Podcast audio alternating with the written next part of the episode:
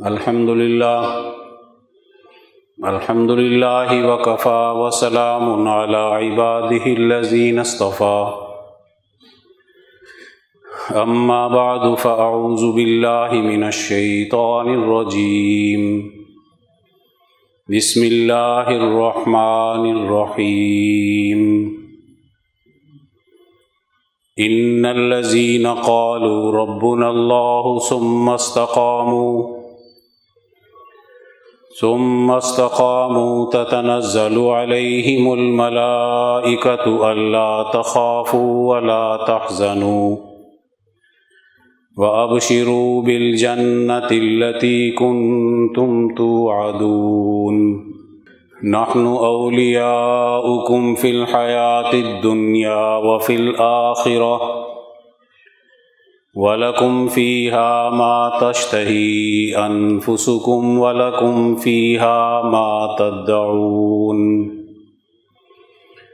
نزلا من غفور رحيم ومن أحسن قولا ممن دعا إلى الله وعمل صالحا وقال إنني وقال إنني من المسلمين ولا تستوي الحسنة ولا السيئة.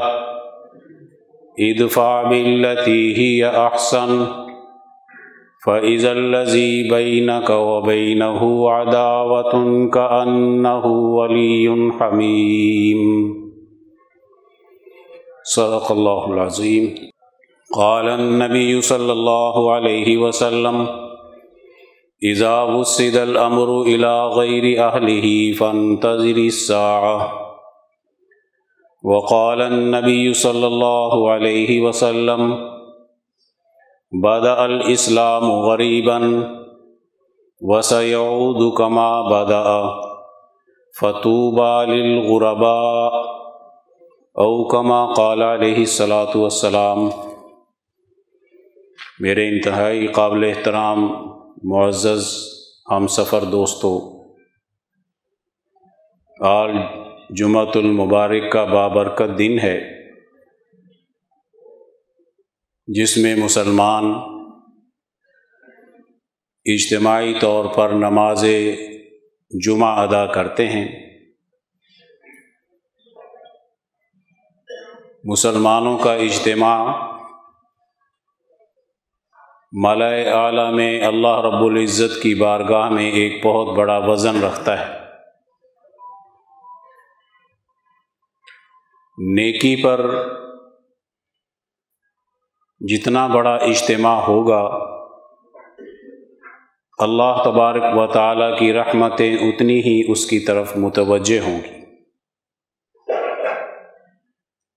اور خاص طور پر وہ لوگ، وہ جماعت جو غلبہ دین کی جد و جہد کرتی ہے، انسانی سوسائٹی میں اللہ کے دین کے اور اس کے قانون کے غالب کرنے کے لیے ایک نظریے اور ایک فکر پر کام کر رہی ہوتی ہے جد و جہد کر رہی ہوتی ہے۔ اس پر اللہ کی رحمت سب سے زیادہ برستی ہے۔ قرآن حکیم میں آتا ہے کہ جو اس کے نظام کو غالب کرنے کی جد و جہد کرتے ہیں، حاملین عرش عرش کے اٹھانے والے فرشتے ان کے لیے دعا کرتے ہیں۔ دعائیں مغفرت بھی کرتے ہیں اور کامیابی کی دعا بھی کرتے ہیں۔ اس لیے کہ وہ جماعت جو دنیا میں غلبہ دین کی جد و جہد کرتی ہے، وہ اللہ کی نمائندہ ہوتی ہے۔ جیسے آسمانوں میں فرشتے ہیں اور وہ آسمانوں کا نظم و نسق چلاتے ہیں، وہ آسمانوں میں اللہ کے نمائندے ہیں۔ الہی پروگرام جو انسانوں پر آسمانوں سے آتا ہے، عرش عظیم سے آتا ہے۔ قرآن حکیم کی شکل میں جو اس پروگرام سے جڑ جاتا ہے، اس کے لیے محنت اور جد و جہد کرتا ہے۔ اخلاص اور للہیت پیدا کرتا ہے، تو وہ روئے زمین پر اللہ تبارک و تعالیٰ کے نظام کو غالب کرنے کا نمائندہ جماعت ہوتی ہے۔ اور کامیابی اس کا مقدر ہوتی ہے۔ اس لیے کہ اس کے ساتھ تائید الہی، مدد الہی ہے۔ انسان دنیا میں ممتاز حیثیت رکھتا ہے تو اپنی عقل و شعور کی بنیاد پر۔ یہ انسان کا بہت بڑا جوہر ہے۔ جو اس کو دوسری مخلوقات سے ممتاز بناتا ہے۔ لیکن انسان کی عقل و شعور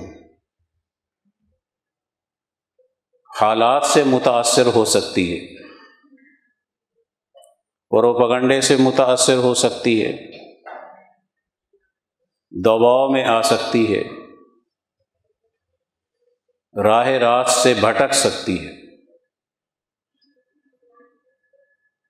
اللہ تبارک و تعالی نے اس کو بھٹکنے سے بچانے کے لیے، اس کو رائے راست پر رکھنے کے لیے وحی کا علم نازل کیا ہے۔ وحی کی طاقت عقل و شعور کی طاقت سے زیادہ قوی ہوتی ہے۔ جس کی عقل، جس کا شعور، جس کا غور و فکر کی صلاحیت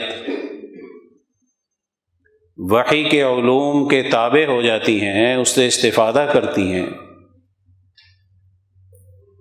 وہ پھر ماحول کے اثرات نہیں لیتی۔ پروپگنڈے کے اثرات نہیں لیتی۔ کسی دباؤ میں نہیں آتی۔ کسی سے مرعوب نہیں ہوتی۔ اس لیے کہ اس عقل و شعور کی رہنمائی وحی کا علم کرتا ہے۔ تو جس جماعت نے اپنا تعلق وحی کے علوم کی طرف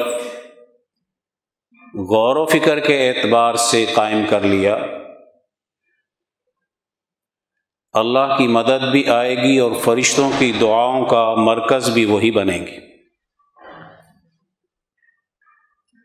اسی طریقے سے ہم نے دیکھنا ہے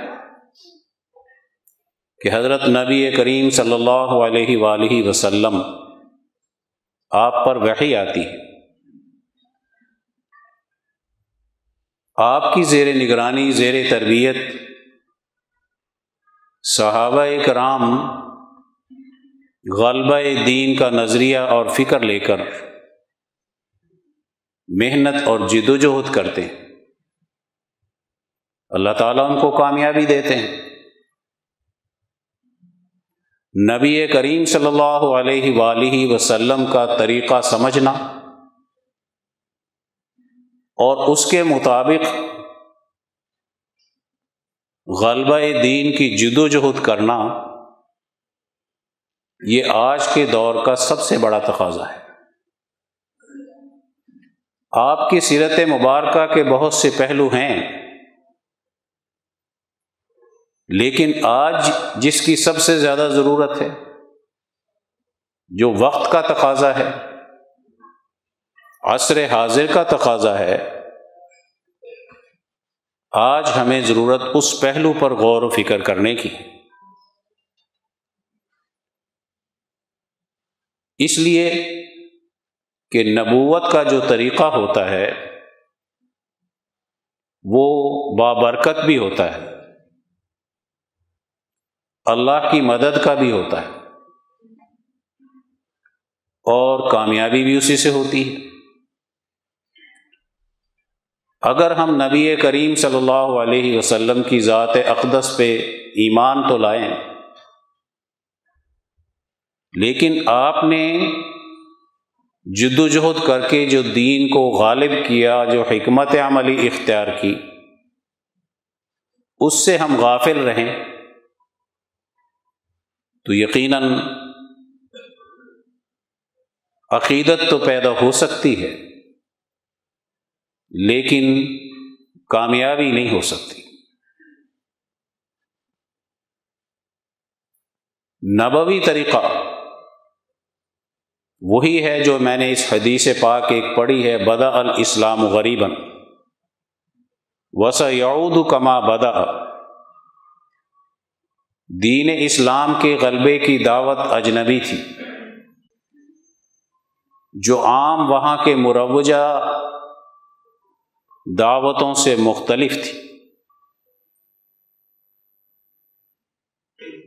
نبی کریم صلی اللہ علیہ وسلم نے فرمایا کہ اس کی دعوت اجنبی ہے۔ غریب کہتے ہیں اس مسافر کو جو اس علاقے میں جاتا ہے جہاں اس کو زیادہ لوگ نہیں جانتے۔ وہاں کے لیے وہ اجنبی اسی طریقے سے جب کسی سوسائٹی میں، انسانی معاشرے میں بہت سی دعوتیں چل رہی ہیں۔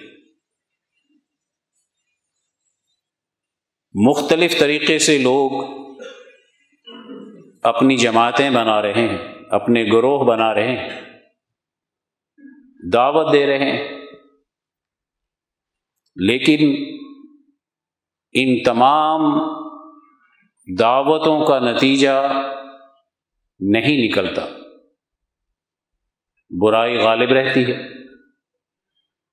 دشمن غالب رہتا ہے۔ مایوسیاں پیدا ہوتی ہیں۔ تعداد کی طرف توجہ چلی جاتی ہے۔ شیطانی قوتیں غالب رہتی ہیں اور دعوت دینے والے ناکام رہتے ہیں۔ اس کا بنیادی سبب یہی ہوتا ہے کہ وقت کے تقاضا جس دعوت کا تھا،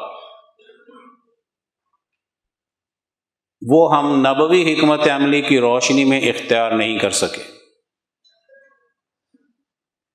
تو ناکامی آ جاتی۔ اب نبوی حکمت عملی کیا ہے؟ امام ان کالا مولانا عبید اللہ سندھی رحمۃ اللہ علیہ فرماتے ہیں ہر جد و جہد، ہر علم حاصل کرنے کا ایک خاص طریقہ ہے۔ اگر اس خاص طریقۂ کار کے مطابق ہم جد و جہد کریں، علم حاصل بھی کریں، تو نتائج بھی اسی خاص طریقے کے مطابق آئیں گے۔ علم بھی اس خاص طریقے کے مطابق آئے گا۔ مثلا اگر کوئی قرآن حکیم اس لیے پڑھتا ہے کہ مجھے ثواب مل جائے، کوئی نور شور نظر آنے لگ جائے، اب اس کے لیے وہ تلاوت پہ تلاوت کر رہا ہے، تو ثواب ملے گا۔ اور اگر ایک شخص اس لیے قرآن حکیم پڑھتا ہے کہ میں نے اس کی تعلیم کو معاشرے پہ غالب کرنا ہے اس کے مطابق میں نے اپنے ملکی سیاست، اپنی قومی سیاست سیاست اور بین الاقوامی سیاست تشکیل دینی ہے۔ اب اس کا نتیجہ مختلف آئے گا۔ صحیح طریقہ کار کون سا ہوگا؟ کہ جو اس طریقے سے پڑھ رہا ہے کہ اس کے نتیجے میں مجھ میں انقلاب کا شعور پیدا ہو جائے۔ انقلاب کا جذبہ پیدا ہو جائے۔ اس طریقہ کار سے جب قرآن حکیم پڑھے گا، تو ہر آیت اس پر غور و فکر بھی کرے گا اور دور کو سامنے رکھ کر غور و فکر کرے گا۔ کہ اللہ تعالیٰ فرماتے ہیں کہ میں نے رسول اس لیے بھیجے ہیں تاکہ ہدایت غالب آ جائے، یہ دین ساری دنیا پر غالب آ جائے، تو کیسے آئے گا؟ سوچے گا۔ اللہ تعالیٰ جو آیات میں نے پڑھی ہیں، اس میں فرماتے ہیں، ہم کامیابی اس کو دیتے ہیں جو دین پر استقامت کا راستہ اختیار کرتے ہیں۔ استقامت کیسے پیدا ہوگی؟ اب اس نے ایک ایک آیت پڑھنی ہے اور اس کو سمجھنے کی کوشش کرنی ہے۔ یہاں اس نے اپنی عقل، اپنا شعور، اپنی قوت متفقرہ قرآن حکیم کے سمجھنے کی طرف متوجہ کر دی۔ لہذا اب اس میں قرآن حکیم باطل قوتوں کے مقابلہ کرنے کا جذبہ پیدا کرے گا۔ اور جب باطل قوتوں سے مقابلے کا جذبہ پیدا ہو تو پھر استقامت کا امتحان آتا ہے۔ پھر یہ چیز پیدا ہوتی ہے کہ اس باطل قوت کو جو شکست دینی ہے، اس نظام ظلم کو جو شکست دینی ہے، تو اس کے حاملین تو میرے مخالف ہوں گے۔ اس سے مفادات حاصل کرنے والے تو میرے دشمن ہوں گے۔ یہ تو میرے راستے میں رکاوٹیں کھڑی کریں گے۔ طاقت استعمال کریں گے، پروپگنڈا کریں گے، بہت کچھ کریں گے۔ یہ استقامت کا امتحان ہے۔ جس نے یہ کہا کہ میرا رب اللہ ہے سم مستقام پھر اس نے اس پر استقامت اختیار کی اور دشمن کی صحیح پہچان حاصل کی۔ اور دشمن کے مقابلے کے لیے نبوی حکمت عملی اختیار کی کہ یہ دشمن کا نظام انسانیت کے لیے مفید نہیں، اس کو بدلنا ہے۔ اس میں انقلاب لانا ہے۔ تو ایک یہ طریقہ کار ہے قرآن حکیم کو سمجھنے کا۔ ولی اللہ طریقہ کار آج ہم جس کے مطابق ہم قرآن حکیم سمجھ رہے ہیں، ہم جو یہاں تفسیر پڑھتے ہیں، الفوز الکبیر کی روشنی میں ہمارے علماء قرآن حکیم سمجھاتے ہیں، جو شاہ ولی اللہ صاحب نے قرآن حکیم کے سمجھنے کے لیے اصول قاعد ضابطوں کی روشنی میں ہماری رہنمائی کی ہے، پانچ علوم کی روشنی میں۔ اور پھر ہم اس کو جب سمجھتے ہیں، اس طریقہ کار سے، تو پھر ہم اس بات کو بھی سمجھتے ہیں کہ قرآن حکیم قیادت کی اہلیت پیدا کرتا ہے، رہنمائی کی صلاحیت پیدا کرتا ہے۔ آج دنیا میں سب سے بڑا بحران قیادت کا ہے۔ کہ دنیا کے پاس وہ قیادت نہیں ہے جو انسانیت کے اجتماعی مسائل کو حل کرتی ہے۔ حضور نے فرمایا کہ جو میری دعوت ہے انقلاب کی، اجنبی عام لوگوں سے ہٹ کے، غلبہ دین کی، یہ دعوت کامیاب ہو جائے گی۔ فتوبہ الغربا لیکن ایک دور پھر آئے گا۔ کہ دین مغلوب ہو جائے گا۔ اور کفر کی اور ظلم کی طاقتیں غالب آ جائیں گی۔ ایک دور پھر آئے گا۔ وسا یعود کما بدا۔ پھر اسی کی ضرورت پیش آئے گی۔ اس کو کہتے ہیں کہ جب قرآن حکیم کے سمجھنے کا نبوی طریقہ ہمارے سامنے ہوگا تو ہم دعوت دور کے تقاضے کے مطابق غلبہ دین اور انقلاب کی دعوت دیں گے اگر دور کے تقاضے سے ہٹ کر ہم نے کسی اور دعوت کا انتخاب کر لیا، تو سوائے اس کے کہ ہم مایوسی کی طرف چلے جائیں اور کچھ نہیں کر سکتے۔ ولی اللہ طریقہ کار ہمیں اسی دعوت کی طرف لوٹاتا ہے جو نبی کریم صلی اللہ علیہ وسلم نے دے کر ایک صالح قیادت پیدا کی تھی۔ اور وہ قیادت صرف قومی سطح کی نہیں، انٹرنیشنل سطح کی تھی۔ تو انٹرنیشنل سطح کا شعور ہمیشہ اس جماعت میں پیدا ہوگا جس کی دعوت دور کے تقاضے کے مطابق ہوگی۔ آج دور نظام سرمایہ داری کے غلبے کا ہے۔ آج دور سوشلزم کے غلبے کا ہے۔ آج دور ڈیوائڈ اینڈ رول کی سیاست کے غلبے کا ہے۔ آج معاشی اعتبار سے انسانیت کی اسی نوے فیصد آبادی بنیادی ضروریات سے محروم ہے۔ آج علاج کی سہولیات نہیں ملتی۔ آج تعلیم مہنگی ہے، اول میں تو ویسے ہی ختم ہو گئی۔ آج غلامی کا نظام ہے۔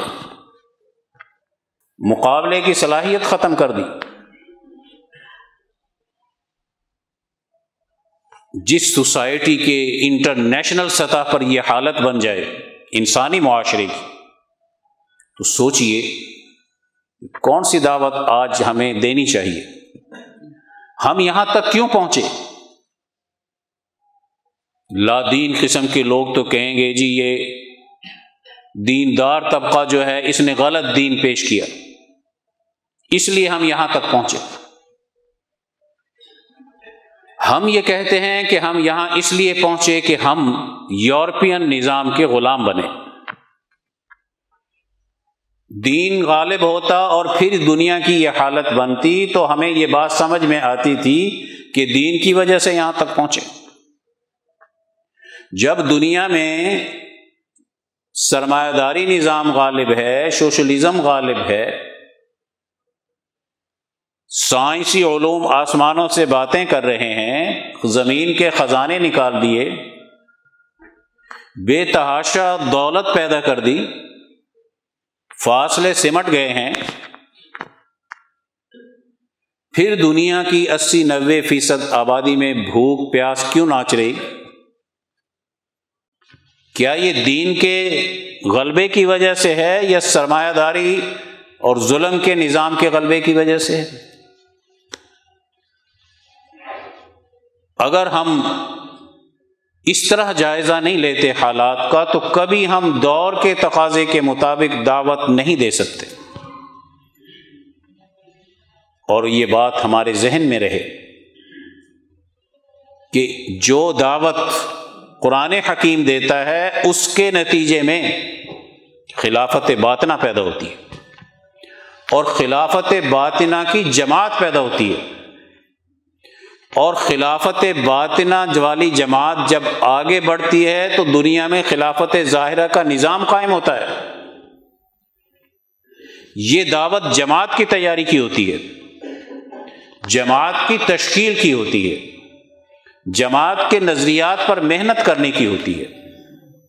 یہ دعوت عام نہیں ہوتی۔ اس کے نتیجے میں خلافت باطنہ کی حامل جماعت پیدا ہوگی۔ جیسے صحابہ کرام ہوئے۔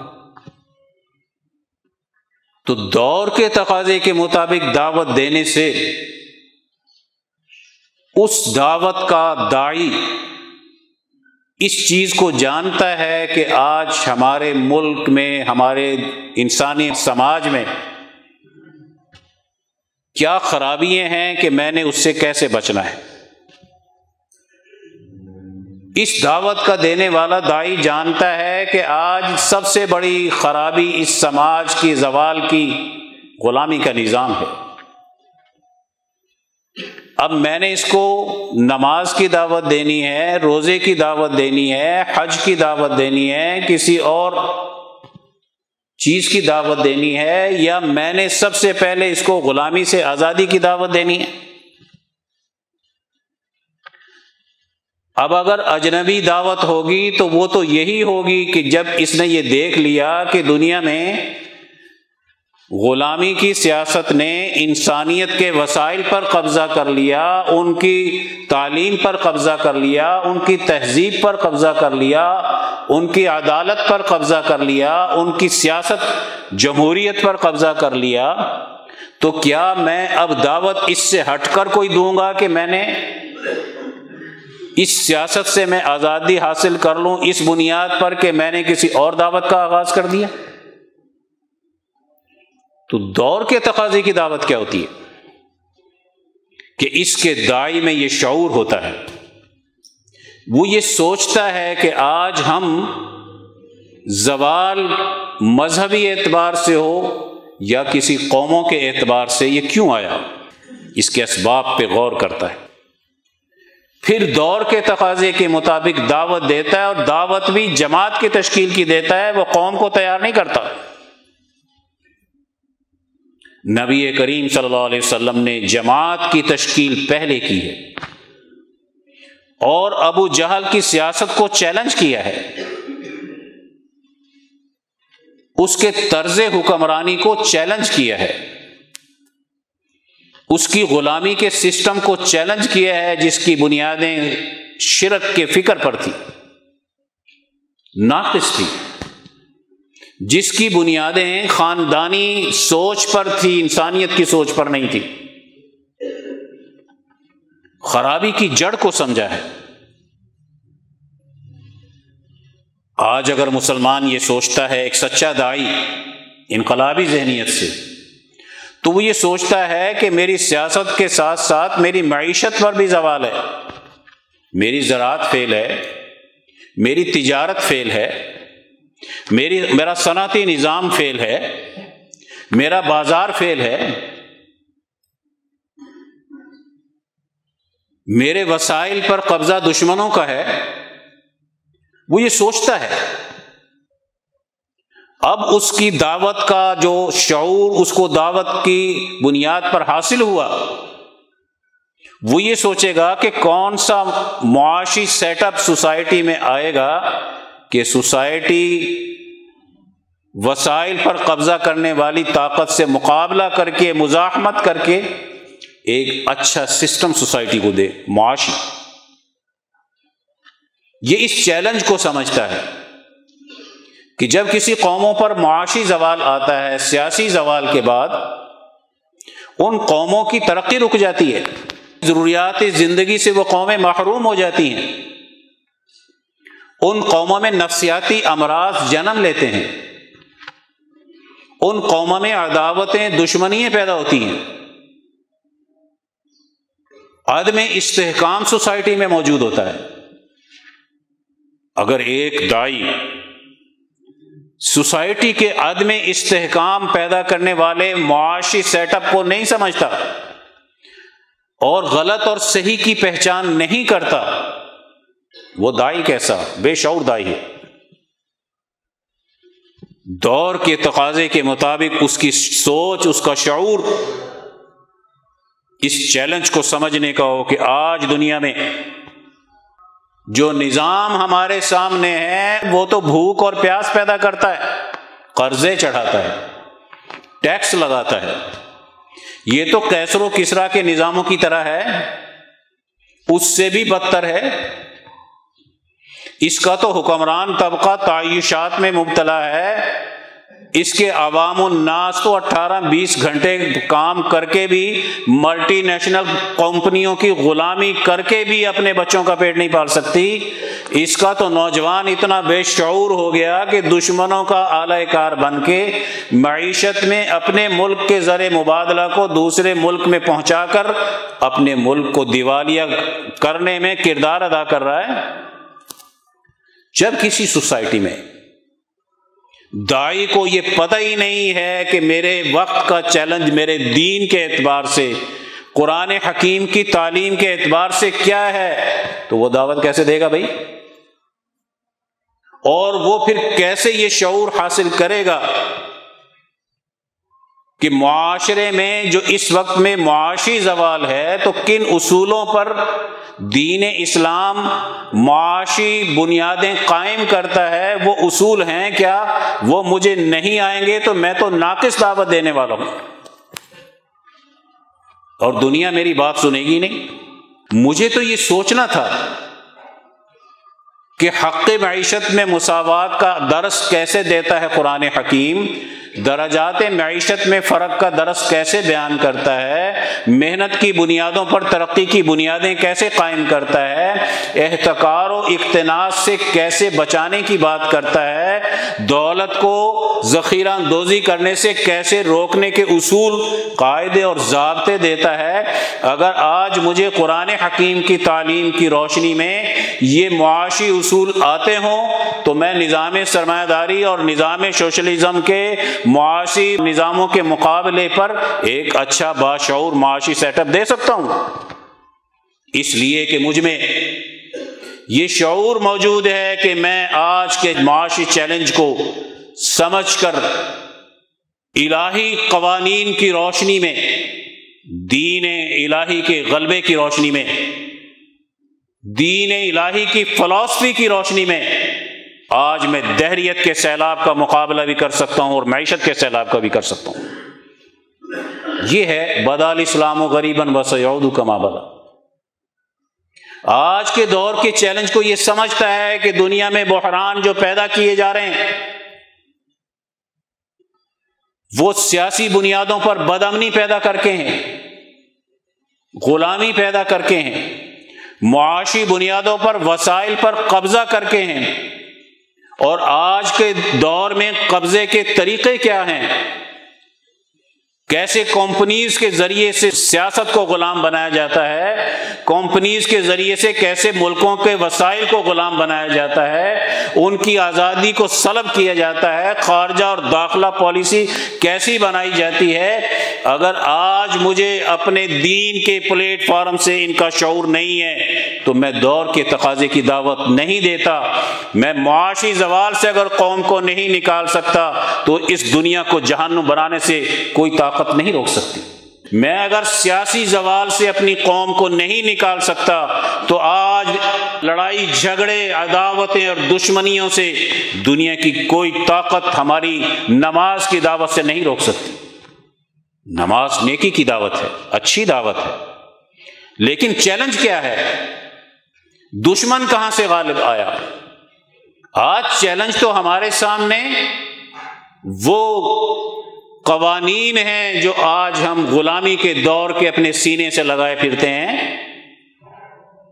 جس نے ہمارے اداروں کو تباہ کیا ہوا ہے، تو جب کسی قوم کے آئینی قانونی چیزیں اس کے غلامی کے تقاضوں کے ساتھ ہو اور وہ قانونی الہی کی جگہ پر غلامی کے قوانین کا اتباع کرنے لگ جائے اب جو دائی ہوگا وہ سب سے پہلے یہ کہے گا کہ اس قانون کا خاتمہ کرو جو دور غلامی کے تقاضے پورے کرتا ہے اور اس کی جگہ پر قوانین الہیہ کو غالب کرو۔ اگر ایک دائی اس کو نہیں سمجھ سکتا کہ قوانین الہیہ آج مغلوب ہیں اور قوانین ظالمانہ آج غالب ہیں، سود کے قوانین غالب ہیں، آج ظلم کرنے کے قوانین غالب ہیں، بکاؤ مال کے قوانین غالب ہیں، آج ہمیں جو کچھ پڑھایا جا رہا ہے رجت پسند طاقت اس کی حامل بنی ہوئی ہے۔ دور کے تقاضے کی تعلیم، دور کے چیلنجز کو سامنے رکھ کر بنائی جاتی ہے۔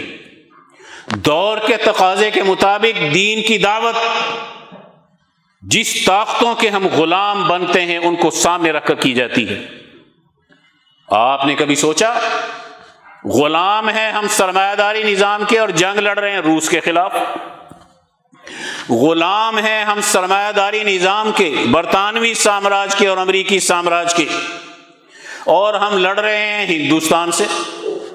ہم لڑ رہے ہیں بریلوی سے، ہم لڑ رہے ہیں دیوبندی سے، ہم لڑ رہے ہیں شیعہ سے، ہم لڑ رہے ہیں سنی سے، ہم لڑ رہے ہیں مسجدوں میں جو قومیں اس طرح انتظار میں بیٹھتی ہیں۔ اللہ تعالیٰ کہتا ہے، میں اس کی جگہ پر دوسری قوم سے کام لے کر اس کو تباہی اور بربادی میں ڈال دیتا ہوں۔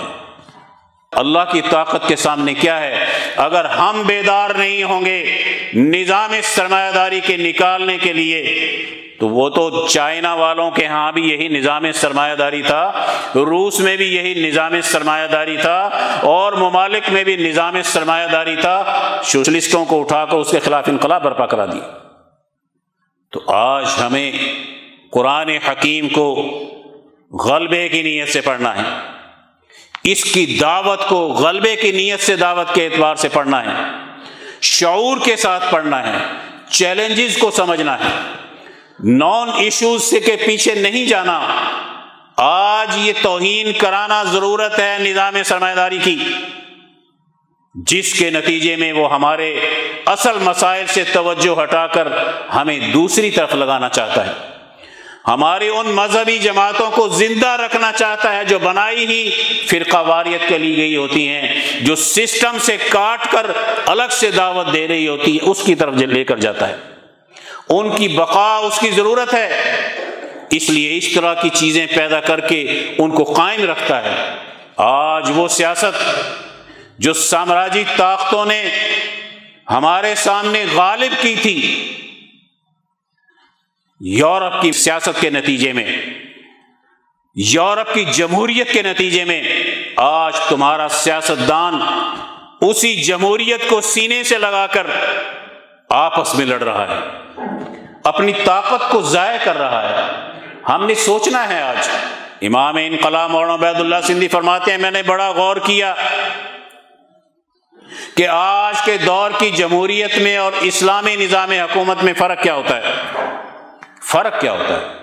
تو میں نے غور و فکر کے بعد اس بات کا پورا اندازہ لگا لیا کہ آج کی جمہوریت رجت پسند جماعتوں کے ہاتھ میں ہے۔ رجت پسند جماعتوں کے ہاتھ میں چاہے وہ سیاسی جماعت ہو، چاہے وہ مذہبی جماعت ہو۔ یہ سرمایہ داری نظام کے تابع ہے۔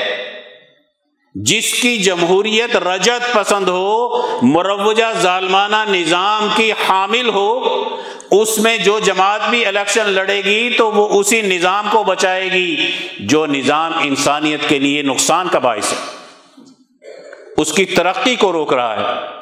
جس سے آزادی حاصل کرنی تھی، اسی کے زیر نگرانی رہ کر اگر آج ہم نے جمہوریت کے راگ الاپنے شروع کیے ہوئے ہیں، تو نتیجہ کیا نکلے گا؟ آج سوائے اس کے کہ ہم غلامی در غلامی میں مبتلا ہوتے چلے جائیں گے۔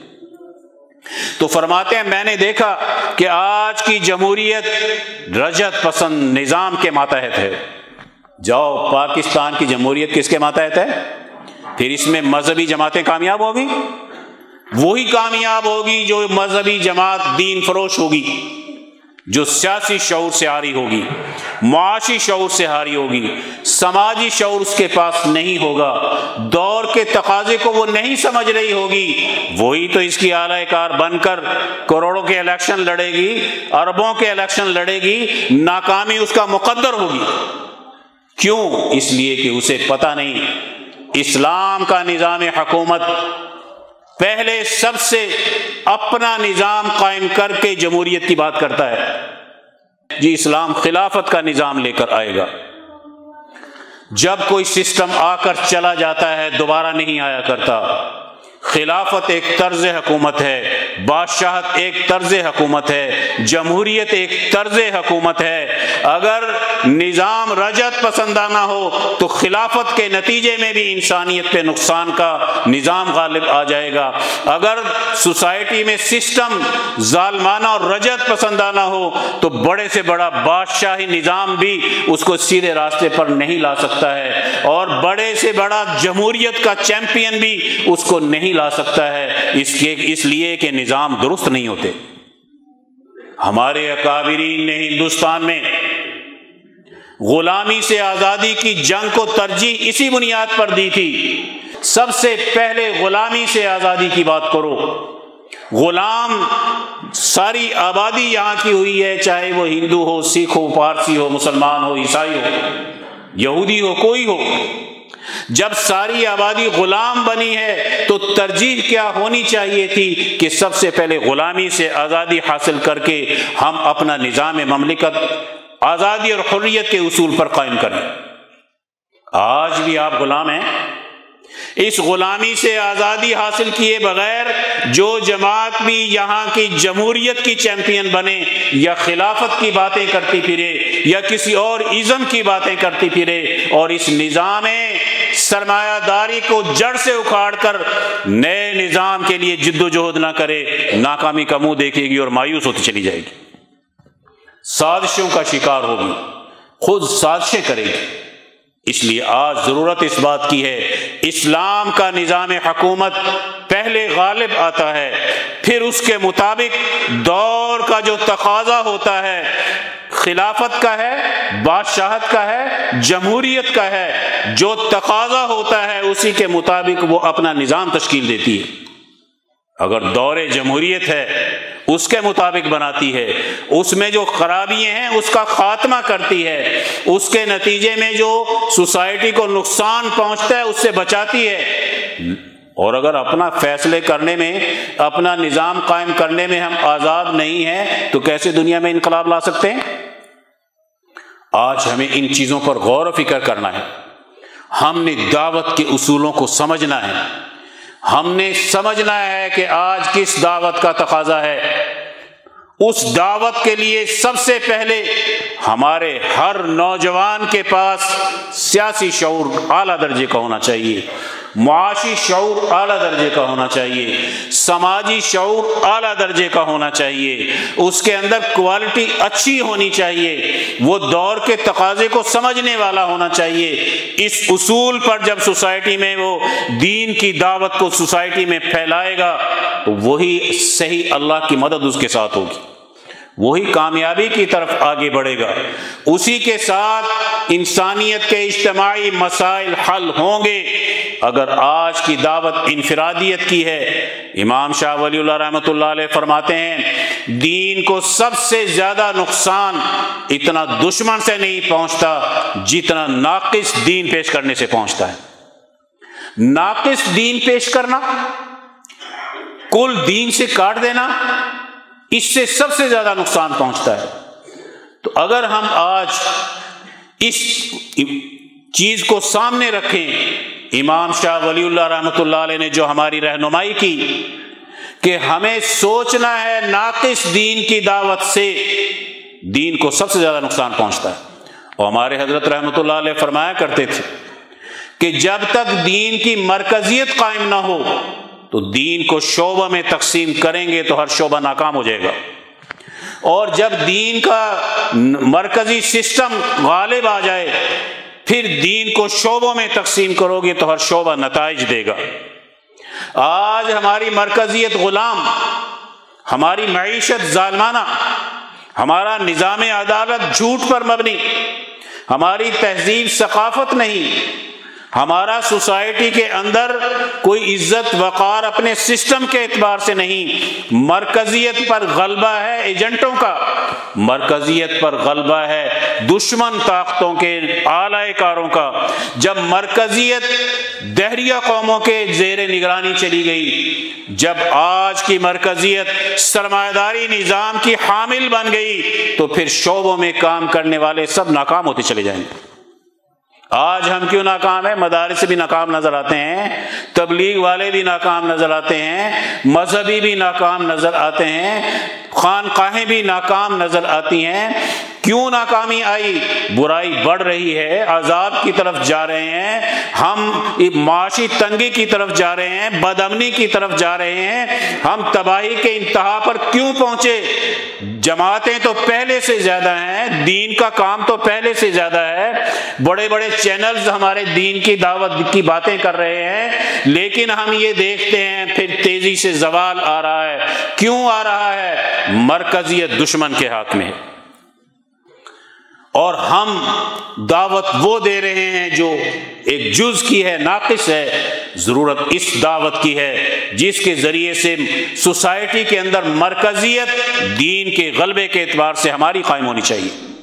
جب یہ قائم ہو جائے گی مرکزیت، آپ کا مدرسہ بھی آزادی کے رہنما پیدا کرے گا۔ ترقی والے رہنما پیدا کرے گا۔ جب یہ مرکزیت قائم ہو جائے گی، معیشت خوشحالی کی طرف آگے بڑھے گی۔ جب یہ مرکزیت قائم ہو جائے گی، عدالتیں، عدل و انصاف کی طرف آگے بڑھیں گی۔ اس مرکزیت کے غلبے کے بعد جب دین کے شعبے اپنی اپنی جگہ کام کرتے ہیں، تو فقہا بھی بڑے اونچے درجے کے پیدا ہوتے ہیں۔ سیاست دان بھی بڑے اونچے درجے کے پیدا ہوتے ہیں۔ سائنسدان بھی بڑے اونچے درجے کے پیدا ہوتے ہیں۔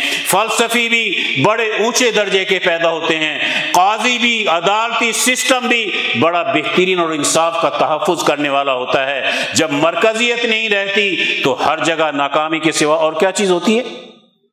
آج ولی اللہ نظام فکر کا حامل۔ قرآن حکیم کی تعلیم کی روشنی میں وہ یہ چاہتا ہے کہ دین پہلے غالب آ جائے اور پھر اس کے نتیجے میں ہر شعبہ اپنی اپنی جگہ پر کام کر کے دین کی حفاظت کا بندوبست کر سکتا ہے۔ اس لیے آج ہمیں دین کو شعور سے پیش کرنا ہے، دور کے تقاضے کے مطابق کرنا ہے، غلبے کے نظریے سے کرنا ہے۔ ہم نے بہادر بن کر دنیا میں وقت گزارنا ہے، عزت اور وقار کی طرف بڑھنا ہے۔ ہم ہندوستان میں دیکھتے ہیں سارا ہندوستان بے شک غلام بن گیا، لیکن آزادی اور حریت والے علماء حضرت شیخ الہند کو یہ نظام جھکا نہیں سکا ہے، مولانا عبید اللہ سندھی کو یہ نظام جھکا نہیں سکا ہے، یہ مولانا رشید احمد گنگوہی کو یہ نظام جھکا نہیں سکا ہے۔ بڑے بڑے علماء ربانی جنہوں نے آزادی اور حریت کے نظریے پر دین سیکھا تھا، یاد رکھو اس کو ہندوستان کا برطانوی نظام اپنا غلام نہیں بنا سکا۔ تو نظریہ ہی تو اصل ہوتا ہے۔ جب یہ غالب آ جاتا ہے، تو اس پر نظام کے بد اثرات اثر نہیں کرتے۔ اگر نظریہ ہی پہلے ہی غلامی کا ہو، فرسودہ ہو، تو پھر ہر چیز اس پر اثر انداز ہو کر اس کے فکری صلاحیتوں کو تباہ و برباد کر دیتی ہے۔ اس لیے فکری صلاحیتیں اونچی ہوں، عقل و شعور اونچا ہو، آزادی اور حریت کا جذبہ ہو، ہمت اعلیٰ درجے کی موجود ہو، کوئی دنیا کی طاقت اس جماعت کو جو سوسائٹی کے اندر اللہ کے دین کو غالب کرنے کے لیے، عدل و انصاف کو غالب کرنے کے لیے جد و جہد کر رہی ہوتی ہے، کوئی دنیا کی طاقت اس کو شکست نہیں دے سکتی۔ اس لیے میرے عزیز دوستو، یہاں آپ کا آنا یہ عام رسمی نہیں ہے۔ یہ ولی اللہ نظام فکر کے تحت ہے۔ اس کی بڑی، بہت بڑی تاریخ ہے۔ اس کے تاریخی کارنامے علماء ربانی کے ہیں۔ اس کے بانی نے آزادی اور حریت کا جذبہ کالج اور یونیورسٹی کے نوجوان میں جا, جا کر شیخ الہند کے آزادی اور حریت کا جذبہ پیدا کیا ہے۔ امام انقلاب کی آزادی اور حریت کا جذبہ پیدا کیا ہے۔ علماء ربانی نے جو آزادی اور حریت کے لیے سوسائٹی کے اندر ایک بہترین کردار ادا کیا تھا آج اس خطے میں رہ کر حضرت اقدس شاہ سعید احمد رائے پوری نے آزادی اور حریت کی اسی طرح حفاظت کرنے والی جماعت پیدا کر دی۔ اس کا ایک بہترین تاریخی تسلسل ہے۔ آج ہماری ذمہ داری ہے۔ ہم پر یہ بوجھ ہے۔ انہوں نے اپنی زندگی میں اپنا کام کر دیا ہے۔ آج اتنی بڑی جماعت محنت کر رہی ہے، جد و جہد کر رہی ہے۔ تو اس کا نتیجہ یہ اسی لیے صحیح نکلے گا کہ اس نے ان کی جانشینی کا صحیح کردار ادا کر دیا۔ آج جماعت جانشین ہے، آگے بڑھ رہی ہے۔ ان کے جانشینی کی زیر نگرانی بڑھ رہی ہے۔ تو جب صحیح ٹریک پر جماعت موجود ہو، دعوت صحیح دے سکتی ہو، عقل و شعور کے زیور سے آراستہ ہو، اس کے اندر دور کے تقاضے کے سمجھنے کی اہلیت موجود ہو، اس جماعت کے ساتھ اللہ کی مدد ہوتی ہے۔ وہی کامیابی کی طرف آگے بڑھتی ہے۔ کوئی اسے مرعوب نہیں کر سکتا، کوئی اسے اپنے سامنے دبا نہیں سکتا، کوئی اس کو اپنے پیچھے نہیں لگا سکتا۔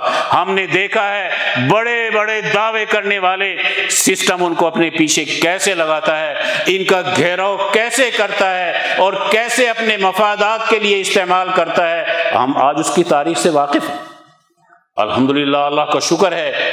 حضرت اقدس شاہ سعید احمد رائے پوری رحمۃ اللہ علیہ کی محنت کے نتیجے میں آج یہ اپنے آزادی اور حریت کے نظریے پر، سیاست میں امن کے نظریے پر معیشت میں خوشحالی کے نظریے پر، سماج کے اندر عدل و انصاف کے نظریے پر، ترقی کے نظریے پر اپنے نوجوان کی صحیح تربیت کر رہا ہے۔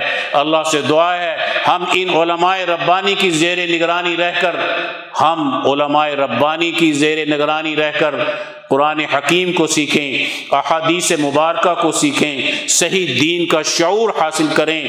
ہم ان کی نگرانی میں جتنے اچھے طریقے سے ان کی نگرانی میں چلیں گے، گمراہی سے اپنے آپ کو بچائیں گے، پروپگنڈے کے اثرات سے اپنے آپ کو بچائیں گے۔ اللہ تعالیٰ مجھے اور آپ سب کو دین کا صحیح فہم نصیب فرمائے۔ غلبہ دین کی جد و جہد کے لیے ہم سب کو قبول فرمائے۔ واقع دعوانا الحمد للہ رب العالمین۔